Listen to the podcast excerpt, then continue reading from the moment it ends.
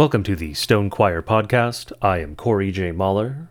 And I'm Woe. In this episode, we will be discussing the issues of genealogy, ideas, the genealogy of ideas, the Fourth Commandment, ancestry, morality, and a number of related issues. We now live in a time when few care about the provenance, the source, the genealogy of the things they consume, whether it is physically, intellectually, or spiritually, or the things they believe. Is this how God wants us to operate? Is this how God operates? Now, some know these things matter, at least to a degree and in a certain way. There are those who will go out of their way to purchase heirloom seeds, to buy organic produce, to avoid soy, at least in certain forms, to avoid high fructose corn syrup, other various things in their diet, who will carefully select the breed of their dog for certain behaviors. But do people actually apply this to what they believe? By way of example, if I handed you a picture and told you that it was taken by a propagandist from the U S S R, would you believe that picture is true? Would you believe that it represents reality? Probably not, because the U S S R was known for lying, doctoring photos, and so forth. Similarly, if I gave you information and said that it came from an avowed Marxist, would you be inclined to believe or disbelieve it? And I don't mean just C R T, but all of the various things that come from particularly the Frankfurt School. You probably would be disinclined to believe it, and that is a good thing. But it's important to distinguish between, say, the unwitting and the witting Marxist, because sometimes the unwitting deceiver is more dangerous than the witting. But to move on to the actual topic of today's episode, genealogy in Scripture. And actually, I don't mean that, because first we have to discuss a couple of other issues related to genealogy in Scripture, because I want to get something out of the way that will definitely come up, that will be raised by adversaries, and that is the seeming condemnation of genealogies in Scripture. Now, there are two core verses for this. There are some other verses that are related, but the two core ones are Titus three nine and First Timothy one four. Titus three nine first. But avoid foolish controversies, genealogies, dissensions, and quarrels about the law, for they are unprofitable and worthless. And of course, First Timothy one four, the second, nor to devote themselves to myths and endless genealogies, which promote speculations rather than the stewardship from God that is by faith. But of course, it is important always to add the context, and if you We're actually looking at the verse, you'll notice that nor at the beginning of First Timothy one four is lowercase. We've started off in the middle of a sentence, so I'd like to add that context back. Here's verse three and four. As I urged you when I was going to Macedonia, remain at Ephesus, so that you may charge certain persons not to teach any different doctrine, nor to devote themselves to myths and endless genealogies, which promote speculations rather than the stewardship from God that is by faith. So what is the word that we actually have in these two verses for genealogy? It is genealogia, which is an account of ancestry, and it is in fact the word from which we get genealogy. You can probably see the two parts in there, gene and logia, the study of genes, more or less broken down. And this should bring to mind another verse from the New Testament. It should bring to mind Matthew one one. And why should it bring to mind Matthew one one? Biblas, genesios, Jesu Christu, huiu David, huiu Abraham. The book of the genealogy of Jesus Christ, the son of David, the son of Abraham. There's that same word. Now that is genesios, ginomai, comes from, related to, to become or to take place. This should also raise, bring to mind, something else in Scripture, Genesis, Genesis, the very beginning of Scripture. But before we get back into that, I want to address a particular word from that verse in Titus, and that is the word that is translated worthless, matoios. And that word means pertaining to being of no use, idle, empty, fruitless, useless, powerless, lacking truth. We see this in a lot of places in Scripture, but particularly one that it should bring to mind, and that it will bring to mind if you are familiar with Scripture, is Ecclesiastes. Now, it will bring it to mind even more readily if you happen to have read Luther's translation, and I do mean the German. Because here is a verse from Ecclesiastes. Es ist alles ganz eitel, sprach der Prediger. Es ist alles ganz eitel. And of course that will be familiar. Even if you don't know German, you may understand the cadence there, what is being said, because what is that? That's vanity of vanities, says the preacher. Vanity of vanities. All is vanity. And the word being translated, the Hebrew word, is hebel, vapor or breath, figuratively translated here as vanity. Now, Titus three nine, in German. Der törichten Fragen aber, der geschlechtliche Register des Zankes und Streites über das Gesetz entschlage dich, denn sie sind unnütz und eitel. I only want you to pay attention to that last word, because I want you to see this connection. Eitel. Alles ganz eitel. Idle, worthless, useless, vain. And of course, to read Titus three nine again in the German to remind you, but avoid foolish controversies, genealogies, dissensions, and quarrels about the law, for they are unprofitable and worthless. Now, knowing Scripture thoroughly is vital because you will be able to make these sorts of connections if you have Scripture in your mind. And so what is one of our general canons of construction, of interpretation when it comes to Scripture? Scriptura, scripturam, interpretur. Scripture interprets Scripture. And so let us look to Titus again, Titus one fourteen. Therefore rebuke them sharply, that they may be sound in the faith, not devoting themselves to Jewish myths, and the commands of people who turn away from the truth. Focus on what is being told to the recipient of the letter, which of course, Titus and then us, what are we being told to avoid? Jewish myths. This should bring to mind Matthew three, specifically verses nine through ten. And do not presume to say to yourselves, we have Abraham as our father, for I tell you, God is able from these stones to raise up children for Abraham. Even now the axe is laid to the root of the trees. Every tree therefore that does not bear good fruit is cut down and thrown into the fire. So what are we being told to avoid here when we're told to avoid genealogies and this useless speculation, these worthless things? We are being told to avoid what so many of the Jews presumed. Well, of course I'm saved. I'm a son of Abraham. I'm descended from him by blood. Salvation belongs to us. That is useless genealogy. That is worship of your race, of your ancestors. That is idolatry. That is what we are being told to avoid. And now, let us turn back to genealogy in Scripture, and particularly, of course, we will start with Genesis. So Genesis two four. Aute e biblas genesios uranu kai ges hote egenator. These are the generations of the heavens and the earth when they were created. These are the generations of. I want you to focus on that little bit of the text there, because that is Toledot in Hebrew. It occurs ten times in Genesis. Genesis two four, Genesis five one, Genesis six nine, Genesis ten one, Genesis eleven ten, Genesis eleven twenty-seven, Genesis twenty-five twelve, Genesis twenty-five nineteen, Genesis thirty-six one, Genesis thirty-six nine, Genesis thirty-seven two. Now, these are major divisions in Scripture. The attentive reader may have noticed I actually listed eleven, but that is because Genesis thirty-six nine is a repetition, emphasizing Genesis thirty-six one with relation to Esau and his progeny.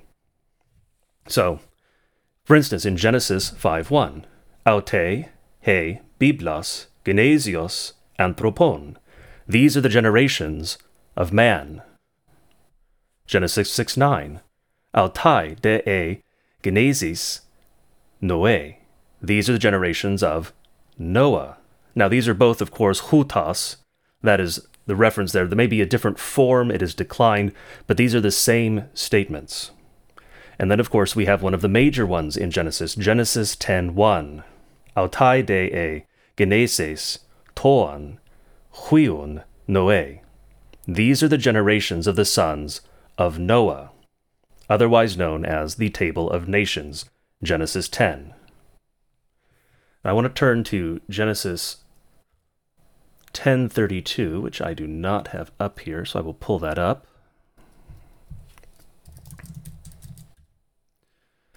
Just want to read that, the English instead of the Greek. These are the clans of the sons of Noah.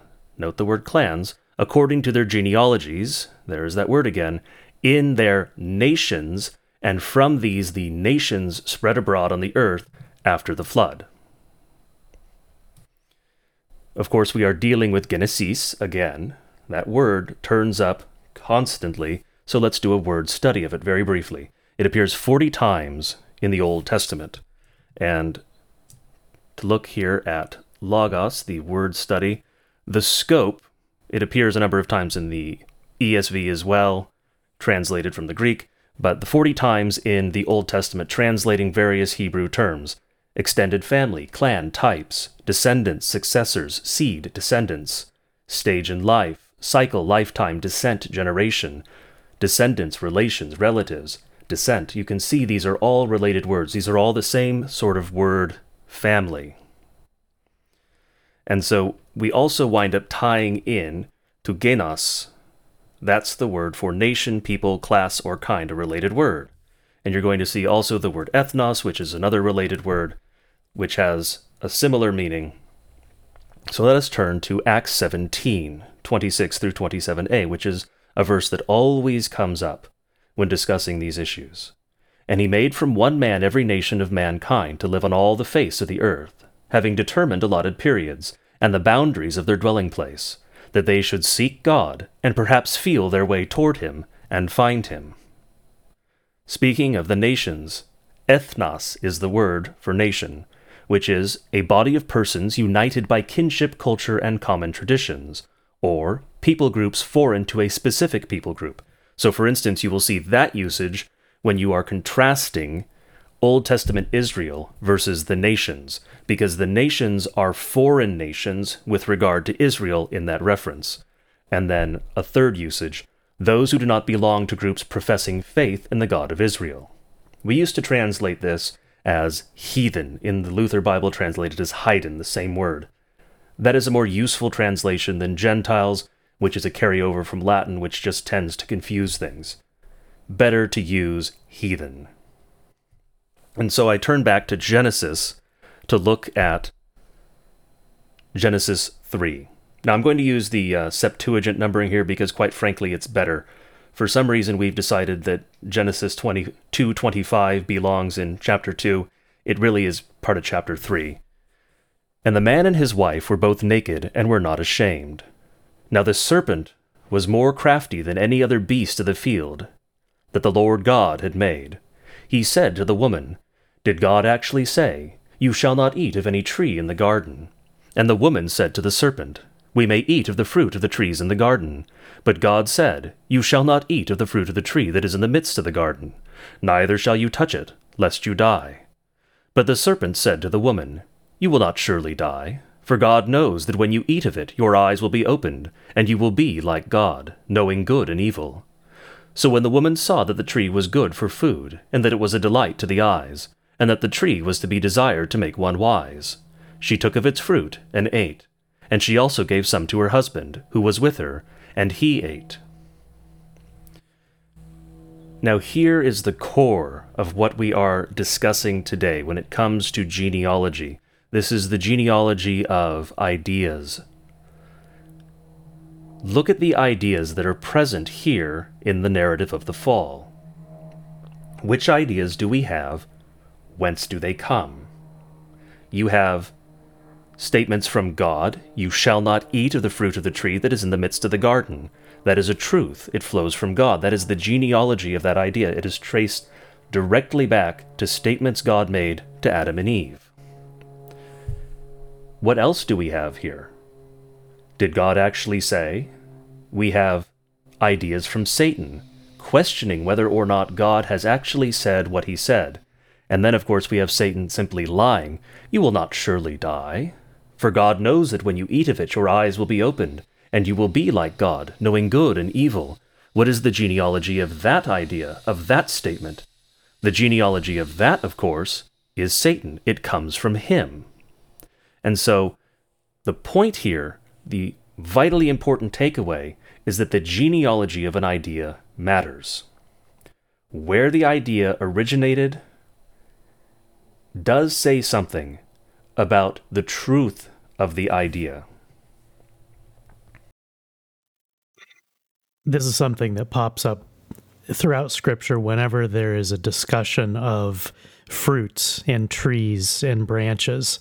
Uh, you'll find this, uh, for example, in Matthew seven. Jesus says, "Beware of false prophets who come to you in sheep's clothing, but inwardly are ravenous wolves. You will recognize them by their fruits. Are grapes gathered, gathered from thorn bushes or figs from thistles? So every healthy tree bears good fruit, but the diseased tree bears bad fruit. A healthy tree cannot bear bad fruit, nor can a diseased tree bear good fruit. Every tree that does not bear good fruit is cut down and thrown into the fire. Thus you will recognize them by their fruits." And again, this this is a reinforcement of the point that the place from which something came affects the nature of the thing. All of the generations of man and of beast throughout Scripture are reinforcing that this is how God, within creation, made certain things by whence they came. They came down through history, through the seed of men, and they were passed on to their sons who inherited, for good or evil, whatever the fathers bequeathed them. And this is something that's completely lost from, from modern thought, is the notion that there's any connection to history beyond accidents. We're, we, we live in a time where it's reinforced continuously to us that you basically just appear in the timeline when God decided to create you. And basically there was your mother and father conceived you through God's blessing, and God stuck the next soul available in the soul hopper into that embryo, and then you became you by virtue of really happenstance on the creative part, and then whatever God did in the spirit realm. But that's not really you. You're the spirit thing. You're the soul. You're not the body. That's completely contrary to what's actually happening. When God gives life to a man, the soul and the body in those two cells, the, the ovum and the sperm, are united, and the three come together to become one thing, which is a human. And that has roots, and it has a miraculous aspect. And as Christians, we we have a, ter- a tendency to only focus on the miraculous and the instantaneous in conception or in the conception of ideas, and we don't really care where they came from. But that's It's never how God speaks at any point in Scripture. There's there's no point where God is indifferent to whence things came. Um, in fact, there was the, I mentioned it last week, there was the, the fig tree that didn't bear fruit when Jesus came to it, and so he cursed it because it was failing to do its, do, its duty as a fig tree. Um, when you see a tree or you see any any creature, what it produces is flowing from its nature. This applies to people who are not individuals, and that's something that we'll touch on today, and we're we're definitely going to do a, a full episode in the future about the Enlightenment and individualism, but we're not just atomized bits of souls with flesh attached who appear and disappear appear from the timeline. We have an inheritance, and we pass that on to those who are descended from us and to those who inherit the ideas that we propagate. And that's why it's vitally important, as, as you mentioned and mentioned earlier, there are a lot of times when people propagate evil ideas that came from evil sources, but they are choosing to do something they believe is good. They do it with a clean conscience. And in many cases, they're Christians who are propagating ideas that came from an evil tree, but because they didn't see the evil in the tree, they can't discern the evil in the fruit. And so when they willingly pass it on to someone else, they do tremendous harm, and they do it under the cloak of Christianity itself. They do it in the name of God, which is a tremendously evil and destructive thing, because as a Christian, our hackles aren't up when we're talking to each other. We're not, we're not preparing to be deceived it, it would be as if Adam had deceived Eve in the garden rather than the serpent. She should have known that the serpent was creepy, but she didn't, because there was nothing creepy. It was it was perfection, and she didn't see it coming. And the the real thrust of this discussion today is around teaching Christians to see it coming, because you don't have to simply evaluate the merits of an argument. You first and foremost have to evaluate the tree from which it came. There's a sort of general idea that ideas stand on their own, that we can assess something in a vacuum. We can simply look at it as some sort of little logic puzzle. But that's not how ideas work. That's how logic puzzles work, yes. If A, then B. If B, then C. A, therefore C. Yes, that stands on its own. Kind of. Because it does still depend on the laws of logic, which flow from the nature of God, and therefore have a good tree as their source and are true. But they can be assessed more or less in a vacuum. You cannot do that with ideas that are simply... they're more complex than a simple logical statement. And so we cannot take a book in a vacuum and just look at the book, look at the content of the book, and assess whether or not we think it's good based on that content. Because what is the source of this book? What is this book trying to accomplish? What was the person who wrote this book trying to accomplish? What else did he do in his life? We want to pretend like works are separate from the worker, and they're not, because works flow from the worker. Creation is good because it is a work that flows from God. Sin is bad because it is a work that flows from sinners and from Satan. So, the Genesis, the source, truly matters.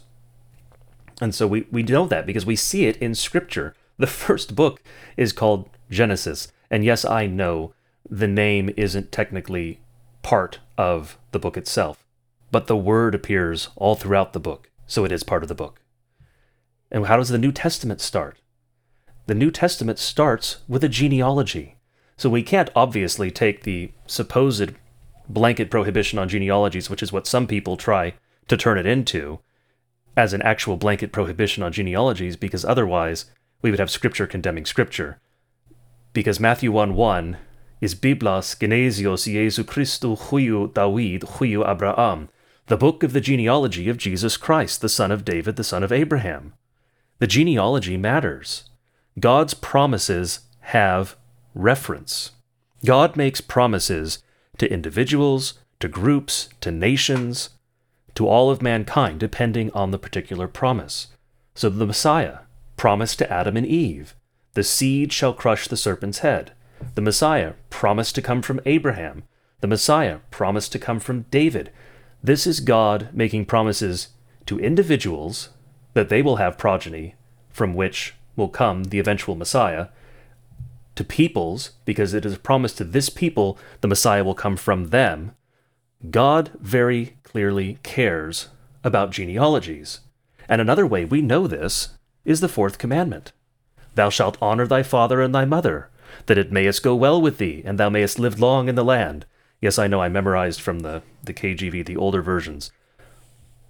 But this is genealogy being raised up to the level of God cares about it so much it's one of the Ten Commandments. Because as we know, honor thy father and thy mother is not just your immediate flesh and blood father and mother. It also includes your flesh and blood grandparents, your flesh and blood great-grandparents, and if you're so lucky to meet them, your great-great-grandparents. But also, all those ancestors you didn't meet, because they have bequeathed things to you that were gifts to them from God. They held them in trust and gave them to you. And so you have duties with regard to those things, not to destroy them, but to pass them on to future generations. Because God actually cares about you honoring your ancestors. No, it's not ancestor worship. No, it's not idolatry. There is a difference between worship and honoring. Yes, when it comes to God, we worship him in part by honoring him, but we're not talking about the same concept here. Because God obviously does not command you to idolize your father and mother. He does not command you to worship them, but he does command you to honor them. And the that's why the, the the reason that we're doing this episode is to to make it crystal clear to to our listeners that we have roots, and there's a we'll get into this in a few minutes, but just as a, as a preview, there's a notion today in the modern post-Enlightenment world that, you know, as, as you mentioned, Corey, you know, every every idea is basically treated as if it's a it's a virgin idea that it doesn't matter where it came from. Maybe it's good, maybe it's bad. Let's just see how it looks. Let's see how it works. People are presumed to be the same, to be a blank slate, uh, tabula rasa. Um, nothing could be further from the truth. You are not a blank slate. I am not a blank slate. I am my father's seed, and he is his father's seed, going back to Adam. And the reason that I am a sinner is that Adam sinned, and his sin was passed down for all, however many hundreds of generations until today to me in the flesh through his seed. The transmission of sinfulness, the transmission of the curses of God in Genesis three occur generationally through flesh.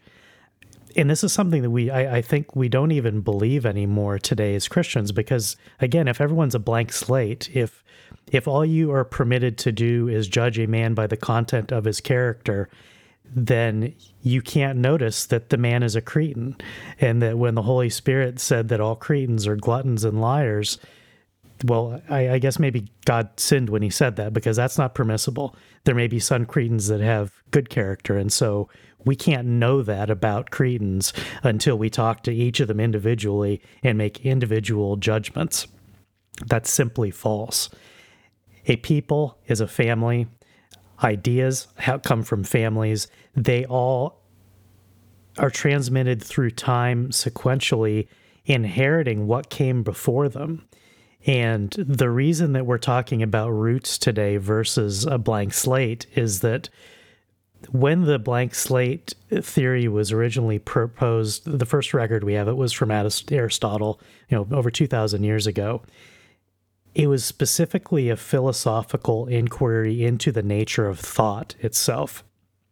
So originally, blank slate wasn't referring to a human being with regard to their their moral qualities. It was regard with regard to the contents of their mind.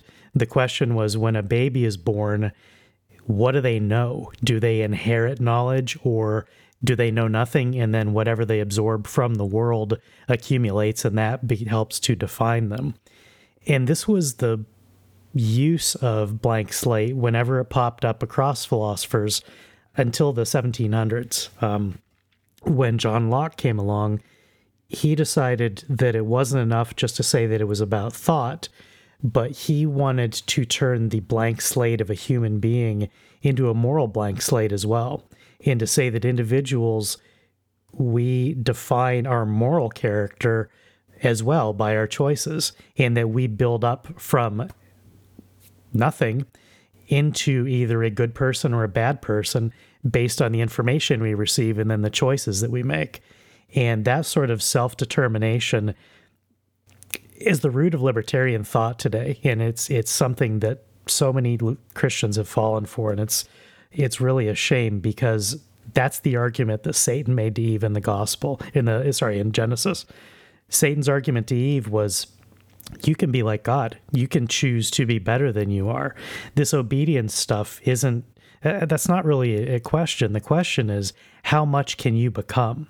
And that was this, the lie that Satan sold to Eve, and she ate it up because she had not been properly catechized, because Adam was not a faithful husband who kept Satan at bay, and she was the weaker vessel, and she fell for it.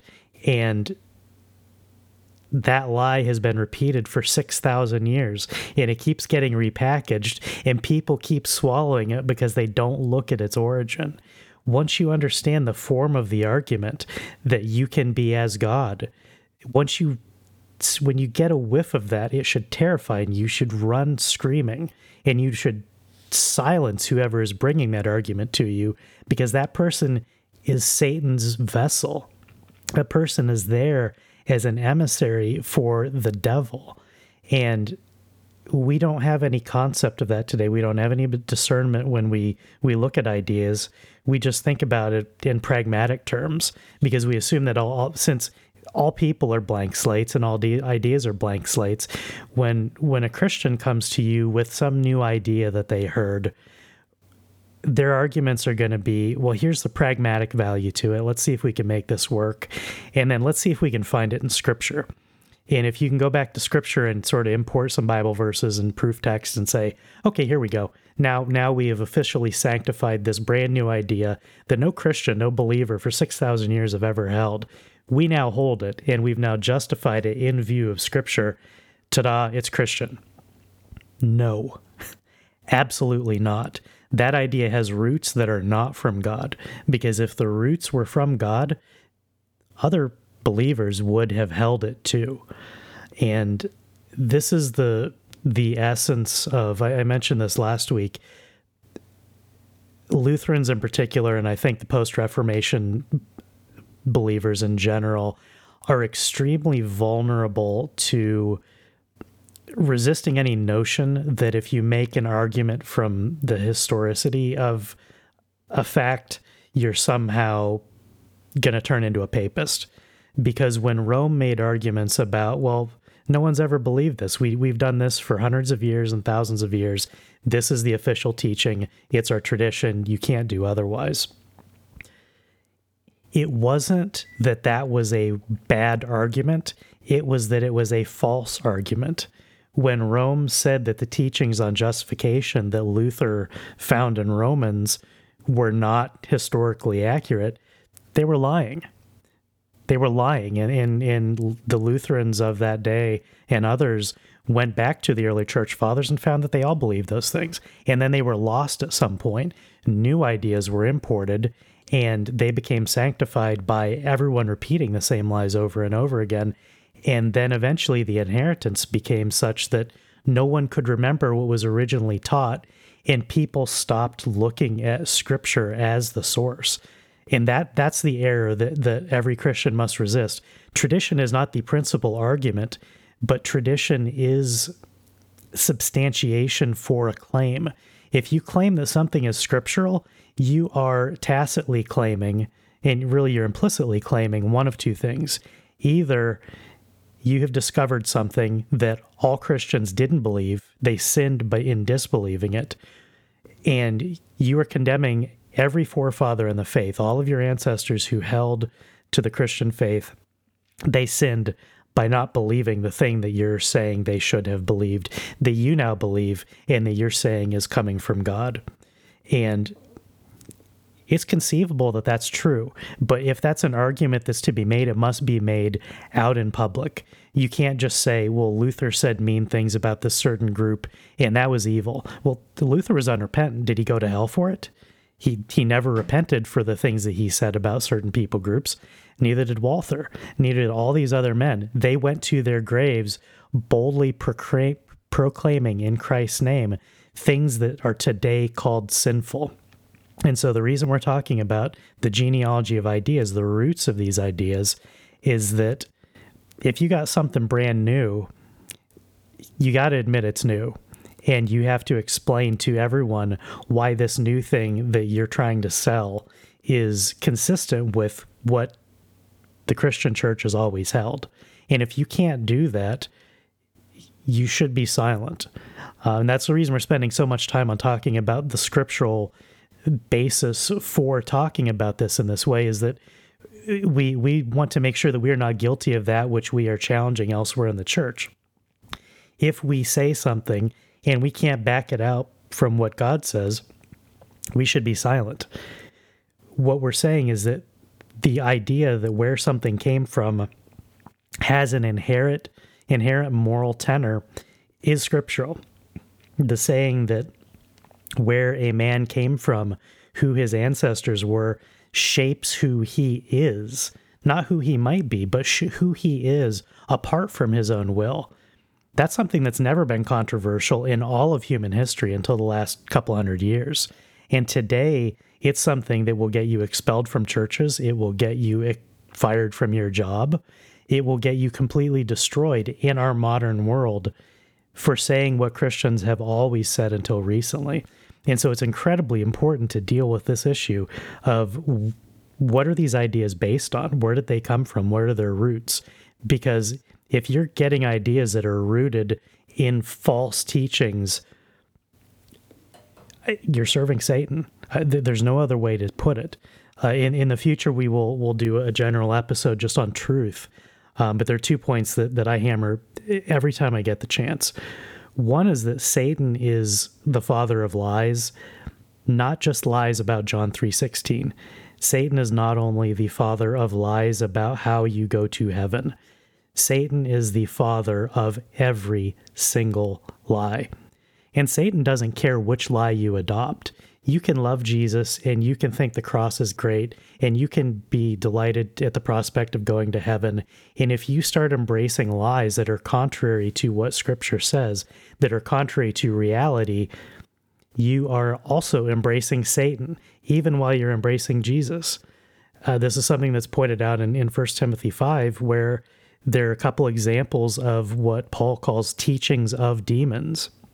And if you look at them, it's abstention from eating certain meats, uh, and it's it's trivialities. It's it's something it's something that we would never call heresy or blasphemy today. We we would say, well, I don't know. I mean, maybe that's okay. Paul says those are teachings of demons, and he says it because Satan is the father of lies. And when the demons go out and they spread these lies, it's the little stuff. It's the it's the penny ante stuff that no one cares about, because even if you're wrong, it's no big deal. You know, I'm still focused on the cross, so I'm going to be fine.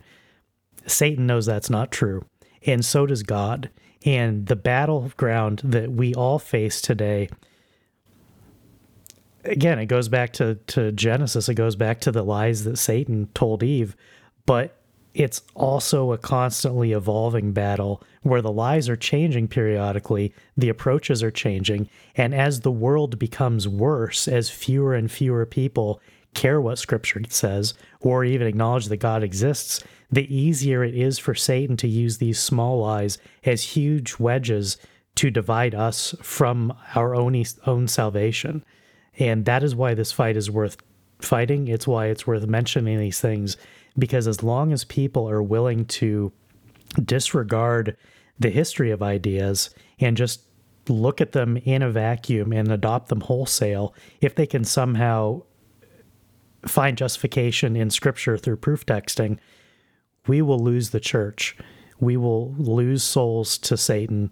It happens every day. And it's weird. I don't have examples to, to provide, but you see this happening over and over again where someone, you know, on Twitter or elsewhere, just someone who's no longer connected to the church at all will say, I used to believe, but then I went down this path of, you know, drugs or music or some some worldly thing that when it was first adopted by that person didn't seem like a big deal. And they will give those things credit for separating their souls from God. And they'll say, and I don't care. I'm glad I'm I'm glad I'm done with the church. I hated that part of my life. It was terrible. It was I was I was abused uh, spiritually, and I thank I thank no one because there is no God. I, I'm thankful to have been freed from the shackles of all of those Christians trying to tell me how to live. That's the end game for adopting these little lies. And so it's it's vital that people take the notion of where did that idea come from seriously. If you don't, you are wide open for deception from all directions. There's a form of fishing where you tie a bunch of hooks along a single line, and then you toss that line out. Now, as a fisherman, you don't care which hook the fish bites, because if he bites any hook, you've caught the fish. Satan is the same way with his deceptions. If he can get you on anything, he's going to try to reel you in, and then he'll get you on something else and something else, because once you've bought into one lie, it's easier to get you to buy into the next lie. It's the same thing as when a large company takes over a market. And I guess I'll delve into my specialty here for a, a brief moment. One of the problems with a monopoly is that a monopoly can use its power in one market to leverage itself into an adjacent market and take over. And Satan does the same thing with lies, with deception. If he can get you to believe one, he will use that belief in that one to undermine your belief in some other truth and then get you to accept another lie, another deception. And you just find yourself more and more mired, more and deeper stuck in this morass. And so you cannot give him that foothold. If you give Satan a toehold, he's never going away. He's going to keep trying to grasp at more. And that is how falsehood works. If you believe a lie, you are, it is a sin, first off, because you are believing something that is false, depending on the falsehood you believe, of course. If I simply have a mistaken belief, if I believe my dog is in the next room when he's actually at my feet, that's not a sin, that's a mistake. But if I believe something false about God, about God's creation, about the truth, that's sinful. And believing that opens me up to other attacks. Now, on the topic of traditions, I can't say how many times I have encountered those who will say, well, we both agree that Jesus died, and so we're both saved, and all this other stuff doesn't matter. And that's just an insane position to take. And we know that because, yes, soteriology matters. Yes, the gospel matters. Yes, this is the core of our faith. Yes, Article four, justification, all important. But if you get that right and everything else wrong, the odds of you remaining a Christian are very slim because you can't hold on to that one truth in the face of this storm of lies and deceit. You will eventually lose that too. And that's what happened with Rome. Rome slowly adopted a little lie here, a little mistake there, this cult of Mary here, this syncretistic practice there. And Rome lost the gospel because of it. And it's the same thing the Jews did in the Old Testament. Oh, well, we'll just adopt this particular form of worship on this high place from this Canaanite tribe. It'll be fine. And then another, and another. And all of a sudden, you don't even know where the Torah is anymore. You've literally lost the scriptures. That is what Satan wants. And he's good at this game. He's been playing it for a very long time. And he has a lot of time on his hands. So the, the goal here isn't to outwit Satan. The goal is to stand steadfast on the truth and rely on God. And to rely on God, we need to believe true things about God instead of all these lies from the world, instead of, you know, Rawls' veil of ignorance and all of the various underpinnings of libertarian thought, which, when you start to compare them, libertarianism and Satanism look a lot alike, and that should deeply worry Christians. And also there's quite a bit of overlap with individuals involved in the two, because what is the the core command, as it were, the rule in Satanism? Do as thou wilt, and thou shalt be the whole of the law. Well, libertarianism is pretty much the same thing. It's do whatever you want, but don't harm others, typically is the formulation, something along those lines. And Satanism has other additional rules that basically say, well, don't harm others. You know, don't take what they say seriously, but it should worry Christians that these are the same things being said by libertarianism, which is construed as, well, it's just a political ideology. It's just a theory. We're permitted to accept that because, again, they don't look at the genealogy of these ideas. And Satanism, which obviously most Christians, I would hope, will be able to say, well, obviously we can't accept that. But if they're saying the same thing, why are you accepting one and not the other? Why don't you look at the genesis of these things? To give a, a concrete example, just to make some people particularly uncomfortable. How about Harry Potter? Did you let your children read that book? Do you have it in your house? Have you watched the movies? Do you support these things?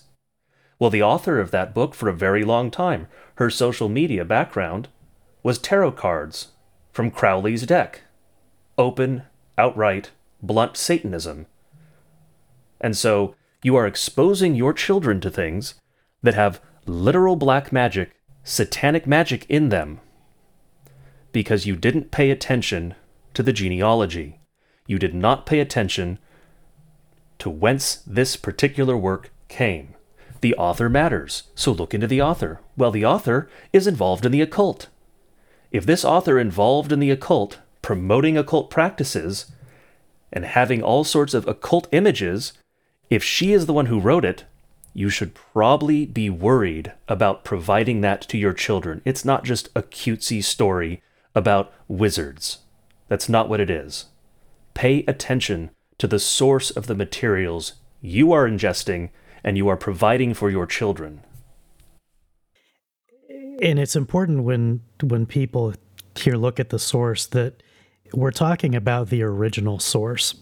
So it may well be that your pastor pushes libertarianism or says that Harry Potter is fine or shares books with you in your congregation that should never be shared or read by any Christian because of their origins. We're saying to look past the pastor regardless of his intentions. If he's doing those things and he is in error, that is grievous sin on his part. But it's grievous sin not because he is aware that he is doing something evil. It's evil because he doesn't realize he's doing something evil, and he is giving it his imprimatur. He is blessing and sanctifying things which are evil, which are satanic, which are demonic lies. He is saying, in the name of God, I tell you, you're fine to eat this or to read this or to listen to this. It's not going to hurt you. You raise an important point here, and that is whether or not intent matters. The answer to that is kind of like our answer to whether or not baptism is absolutely necessary. Does intent matter? No, but yes, but no. And intent doesn't matter in the sense that an act can be evil itself, in and of itself, regardless of intent. Intent is an additional sin, potentially, on top of that. So what does it say about the fall? What does Scripture say about Eve? She was deceived. Did she intend to sin? It says she was deceived. She misunderstood. She did not know what was happening. It doesn't say that of Adam, notably. But Eve was deceived. Was what she did still sin? Absolutely. The intent does not always matter. Acts themselves can be evil. And when we propagate them, we can't make them clean because we're Christian. And I think this is where a lot of people break down, is that we have a notion that people hear the term Christian freedom and they don't know what it means or what where it came from, but it sounds pretty good, so they're just going to run with it and make it whatever they want it to mean. And people think that if you confess that Jesus is God and you know that he died for your sins, then as long as you're not deliberately sinning too much, you're going to be okay. And while there is there is a way in which it is possible to say that that is true, it should never be what anyone clings to. Uh, you you had mentioned uh, talk earlier about where things come from and, and who says things first. I think it's very important to point out to people who like to cling to the verses about whoever confesses Jesus will be saved. Yes, that's true, but remember this. The very first confession in all of Scripture, in all of history, the very first time that anyone said, Jesus is the Holy One of God, it was a demon. In Luke four, there was a man who had a demon, and he screamed at Jesus, "What have you to do with us, Jesus of Nazareth? Have you come to destroy us? I know who you are, the Holy One of God." Now, that was a confession of Jesus as the Christ. Was it salvific? No. And it wasn't just because it was a demon speaking. It was not salvific because it was a confession in the sense that it was anguish. It was terror. And it was a confession that the demon, in opposition to God, knew that God was superior, superior, infinitely so. And so he knew that when Jesus the Christ came to him, he was powerless, and he was in anguish as a result. But he did say Jesus was God. And I think that far too many people who call themselves Christians today genuinely believe that all someone has to do is cry, "Lord, Lord," and that's the end of it. And We're going to talk probably in virtually every episode about soteriology, which is how we're saved, in contradistinction to the Christian life after salvation, because this this is where Protestant theology really gets into trouble. We spent so much time battling Rome's semi-Pelagian teachings that you can save yourself in part. You know, Jesus did some work on the cross, but you got to do good works. You have to buy the indulgences. You have to make the pilgrimages. You have to do certain confessions as a rote rite, not as a confession of I confess that I am a sinner, but you must perform these acts in order to be saved. No Christian can believe that, and we are never arguing that. Anytime you hear Corey or I talking about what we must do, it is in the sense of when James was writing to to the believers, to the church. He was not addressing people who were not Christians, who were trying to discover how to come to faith. James wrote his epistle to an established congregation filled with believers, addressing believers and telling them, here is what the Christian life looks like. That's what you and I are doing with this this podcast. We are talking to believers. Like, I'd, I'd be thrilled if, if someone who wasn't a Christian or who didn't know uh, didn't know Jesus listened as well. I hope that there would be something that would resonate in the, in their minds to hear that, yeah, they're actually Christians who don't sound completely gutless when they talk about this stuff, because we don't have a gutless God. We have a God of strength and compassion and mercy and infinite love and infinite patience and infinite wrath. And each of those things must be emphasized at different times for different purposes. But modern Christianity has just kind of become afraid of emphasizing the parts that, that scare people. Never mind the fact that the fear of the Lord is a virtue of a Christian. It is a virtue of a believer. And not fear, it, like, we don't even think about that, what that means. That word is means what it says. It means terror. Not that the thought of God should terrorize us at all times, but that the recognition that we as fallen, sinful creatures have lived and behaved in ways that is contrary to our Creator's will, and that He has infinite power, should give us a sense of terror, which is what makes the comfort of the gospel all the sweeter, because we know we don't deserve it. We know we haven't earned it. We know that there's nothing we could ever do to merit it, and God gave it to us freely because His love is as great as His wrath. But on Judgment Day, there's going to be just as much wrath poured out as love. And given that the narrow gate is the one through which we as believers have passed, the wide gate is going to, you know, by volume, there's going to be a lot more wrath passed out on Judgment Day than there is love. And that's not because God is not a loving God. It is because we as believers and as, as humans have, in many cases, failed to hear God's call. And we'll, we're going to do future episodes on Christian nationalism and on race in particular. And so a lot of the things that we've discussed today will be themes that are going to recur, because all of this is really one big argument pointing back to Scripture to make the case that the way that God has arranged the world is, when we obey God, when we do what God says, and when we believe what He teaches, we are blessed by it. And getting back to the the earlier promise of, uh, actually, I guess we didn't mention it in this in this episode, but God promises to visit the wrath unto the third and ge- fourth generations of them that hate Him. As a as an American, that's not fair. Why would a great-grandchild be punished for what the great-grandfather did? That's just not fair at all. The grandkid didn't do anything. Well, it's for the same reason that I inherit Adam's sin, because I came from his seed. Is that fair? Who cares? That that's not a Christian principle. Fairness is not something that is applied in the Christian life at all. It is a fundamentally unfair religion where we are spared the eternal consequences of all of the wrath that we earn every day for the evil that we do, both knowingly and unknowingly. Yeah, fairness is basically, along with niceness, one of the idols, one of the actual gods of most Americans. And I always love when people make the appeal to children as being some sort of arbiters of morality, because, well, even children understand fairness. One, they really don't, because if you actually look at the use of that isn't fair when it comes to children, it's generally the child making an argument that he didn't get something. The that isn't fair is almost never used when he got something and someone else didn't.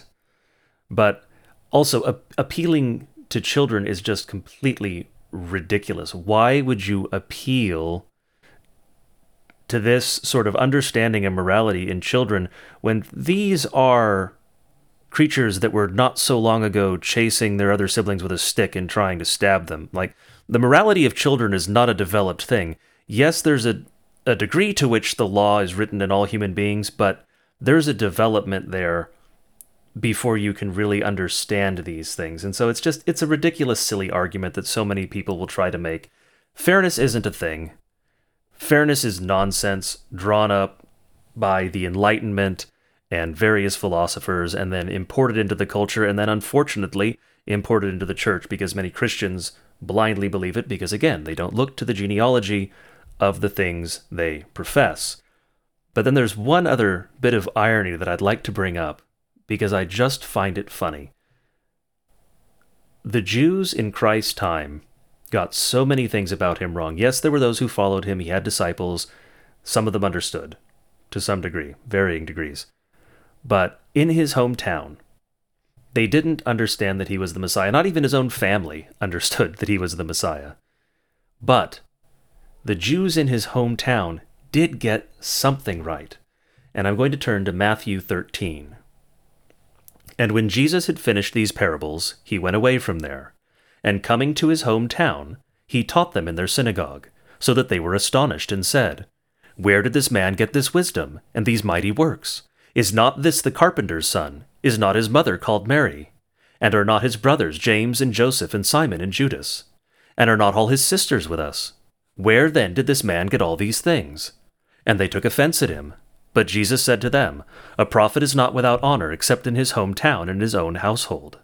And he did not do many mighty works there because of their unbelief. Did you catch what the Jews said about him? Where did this man get this wisdom and these mighty works? And then, is not this the carpenter's son? They understood implicitly that the genealogy mattered, and they should understand that living where and when they did, because they should have been told what their ancestors had done by importing false beliefs, false religion, false practices from the surrounding nations that worshipped demons. They would implicitly understand this genealogy matters. They wanted to know, he's speaking with authority, but where did he learn these things? What's the genealogy, these ideas? They got the answer completely wrong when it comes to the fact that he got them from God, because he is God. But they understood the general concept, and it's so funny to me that these people who got almost everything else wrong happened to get this one vitally important thing right. But again, it does show that you can get one vitally important thing right, say soteriology, and get a lot of other things wrong, and look at where these people most likely ended up in many cases. That's a good point, and I think that they got it right because the only reason we don't get it right today has been it's been beaten out of us. It's not it's not an evolution or a greater understanding that the Western mind has today. It's a devolution. It's it's a losing the basic connection with created reality. Uh, and we've all fallen victim to it. I have. I've I've fallen for lies in the past, and I've adopted beliefs that were false. And I did so with a clean conscience because I didn't I didn't examine the priors and the givens, which is why it's so important to me to warn others. Uh, as we wrap this episode up, I want to tie this back to the first episode where we were talking about girls teaching. Uh, I neglected to mention this in the in the previous episode, but uh, there's a, a man online named Matt Cochran, who's a brilliant man. He's a very clear thinker, an outstanding writer. Uh, we'll I'll link his blog in the show notes. He made a great point that it was, was completely missing from all of the conversation about whether girls should be teaching theology by writing books. all of the opponents, including now the majority of pastors who call themselves confessional Lutherans, who have aligned themselves on the side of girls teaching theology, do so by pointing to various passages in Scripture that have been found just in the in the twentieth century to justify these things. The point that Matt made on his blog was that there is actually a particular passage in Scripture that tells girls to teach, where God specifically commands the female to teach. And I want to read it to you because it's hilarious, because none of the pastors who were quoting all the other scriptural passages as proof texts to justify these girls teaching, they don't believe this passage. Listen to this from Titus two. Older women likewise are to be reverent in behavior, not slanderers or slaves to much wine.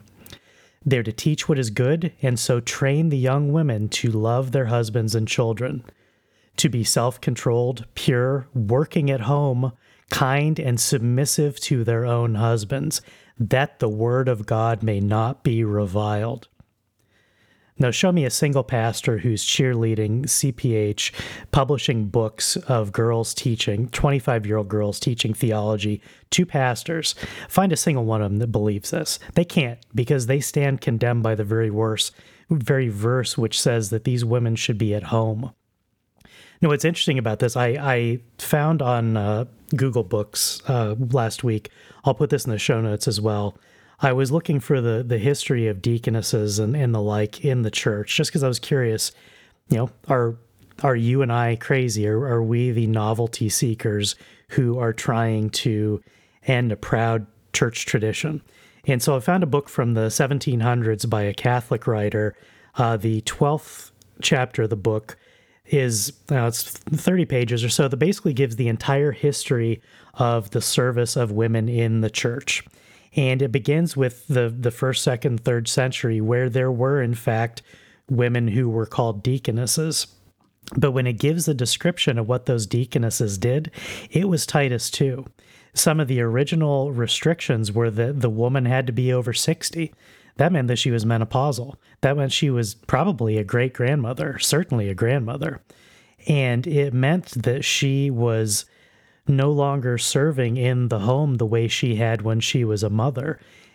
These older women who were, the the youngest permissible age was forty, to be a deaconess, to privately teach and catechize other girls only. So it was private, it was only limited to girls being taught, and it was only older women, which was a direct reflection of this dictate, the dictum in Titus two. Now, with the reason we talk about the genealogies of ideas, that's, I think, a perfect microcosm. In the entire discussion about whether girls could be writing theological books, not one pastor who used Scripture used this verse, because this verse condemns them. It condemns the men who say the girls should be teaching when they're twenty-five-year-olds in public, teaching pastors and other Christians. There's simply no permissible Christian argument for it. And so what do they do? On one hand, they're confessional guys, they're Lutherans, they're Christian, they hew to sola scriptura, but when they find a verse they don't like, well, that's not what that means. Did God really say? No, we have a better idea. We have a new idea that we're going to pretend is an old idea so that we can cause something to happen in the church that has never happened in its entire history. And that needs to end, because that is Satan chipping and chipping and chipping away until we will have nothing else. We think we can cling to the cross when we despise Christ's words. If you are ashamed of God, he will be ashamed of you on Judgment Day. And I pray that no man would, would feel that way, because in the final judgment, it will be perfectly just.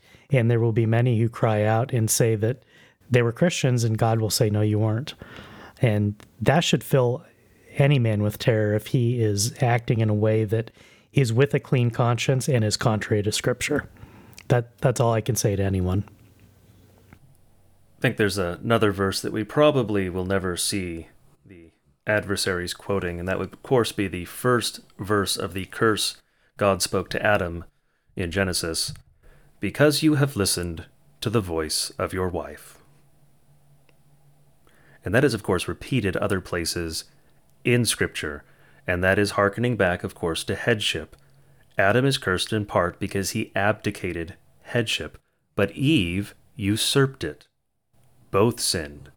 Neither is acceptable, and women teaching in public is a usurpation of the proper role of head, whether it be their husband, pastor, someone else in the church. This is not a proper role for women. It is not what Scripture permits them to do. It is sinful to permit it, and we absolutely need to eliminate it because we have to be true to the Word of God, what God has commanded us to do and not to do. I agree. It's um, these are battles that we are fighting because we don't see them being fought by one anyone else. There, there are there are pastors who are faithful, and there are pastors who understand some of these things, but in most cases, they're afraid to speak publicly. The only pastors who are not afraid to speak publicly against what we are saying do so slanderously, and they do so with murder in their hearts, and they do so in concert with the world. And it's it's sad to see that happen, but neither of us can be remotely surprised by it because, again, we believe Scripture. We believe God's blessings, that those who are God's promises and blessings. To, to be hated for the sake of Christ's name is a blessing. Some days it doesn't feel like it, but that is often how God's blessings work. The the thing that, that hurts, hurts the most in the moment may be the thing that God is is using for the greatest benefit to, to an individual. And I, I encourage everyone to look to where things are coming from, to look at the roots of their own ideas, of what are things based on? What it, you know, it's it's a Zoomer trope to, to call things based, and it's it's a great word. Something that's based. It's not cringe. It's based. It's something that is based on something. And so the show art has a, a meme that I made that says based based on what? The uh, eternal Word of God. Yes, absolutely based. That is our goal with everything that we speak, is to do so in a manner that is based on God's words and God's promises, and God will judge each of us for what we have done and for what we have failed to do. And thank God that all the evil that we do is covered by Christ's blood, and the good that we do is to his glory. Um, but in every life, there is the opportunity to do less evil and to do more good. And that is a conscious choice for the believer. But it can only be made as a conscious choice when the believer is actually thinking about it. So I hope that everyone will will spend more time in the Word, and to spend time in, in faithful churches where they are hearing hearing the Word rightly preached and the sacraments properly administered, and to to always focus on what God wants, because that is a blessing. The law is not only a curse against us, but it is a guidepost to show us how to live the life that God intended for us to live in the first place. And although we can never do it perfectly in this life, we can do it better than we would have if we weren't thinking about what God wants. We often take that lex semper accusat a little too far. We morph it instead into lex sola accusat, as it were. The law does not only accuse. The law always accuses, because so long as we are in this life, we are sinners. But God's law is good. God's law has real tangible benefits. If we obey God's law, adhere to his rules and his truth, we will simply live better lives. And of course, we don't do it simply because of the reward. We do it because it is our duty to God, but it is also, we were made to do this. It is properly aligning ourselves to our teleological purpose if we at least attempt to adhere to God's laws, to live our lives within the bounds that he's set, recognizing that those bounds are good. And just want to make one more point before we close out this episode, a tangentially related point to the genealogy of ideas. Related to looking at the source of your ideas, the things you believe, who wrote it, who advanced it, who argues for it, look to your right and look to your left. Who is standing with you, defending it? Because if you look to your right and your left, and you see Satan's minions, you're probably on the wrong side of the battlefield. Absolutely. I can say for a fact that the only people on the internet who have ever hated me, wanted to dox me, to cause harm to my family, to my reputation, to my career, are literal Satanists, literal pedophiles, and Lutherans. And they all use the same arguments. They all use the same words. They all get angry at the very same things that I've said to a T. There, there's one hundred percent overlap between what the Satanist hates about me and what some of these Lutheran pastors hate about me. And if I were the Lutherans, that I, I would not be able to sleep a wink until I figured out why that was and how I could fix it. But these men, they do so with a clear conscience. And again, I, I hope that for the sake of their souls, they will, will hear our words and they'll think about these things, because when you are joining in lockstep with evil men, you cannot sanctify the evil that you're doing by saying, oh yeah, I'm doing it for Jesus. And frankly, that's, uh, I think the, your last comments and my last comments are a great plug for next week's episode, which is going to be about Christian nationalism, because Christian nationalism is the synthesis of obedience to God, allying with God's people in opposition to evildoers, because we'll have a lot to say about the two kingdoms doctrine and the three estates and the misrepresentations made about things like the term Christian nationalism online. But the very same pastors who hate us are again in lockstep with the most evil people on the planet. And I'm not saying that lightly. I'm not saying the pastors in the in the other Lutherans and other Christians are the most evil people on the planet. I'm saying they are best friends with them. On this issue and on other issues, they are in lockstep with Satan. If you care about where your ideas come from and you realize that all of your allies are the people who are going to hell, pause. Just hit the pause button. Take a look at where you got those ideas, because you are on a path to hell. And I, I don't want that for anyone. I don't want it for the people who are going to have it happen anyway. And I certainly don't want it to happen to people who have confessed Christ in this life and who believe the creeds and the confessions and have mostly led good lives. But when it comes to these modern issues where there is silence in the historical record from the Christian Reformation on, people who adopt these new ideas find that they are bedfellows with demons. And that's only going to end one of two ways. Either you get out of bed or you are going to sleep there in eternity.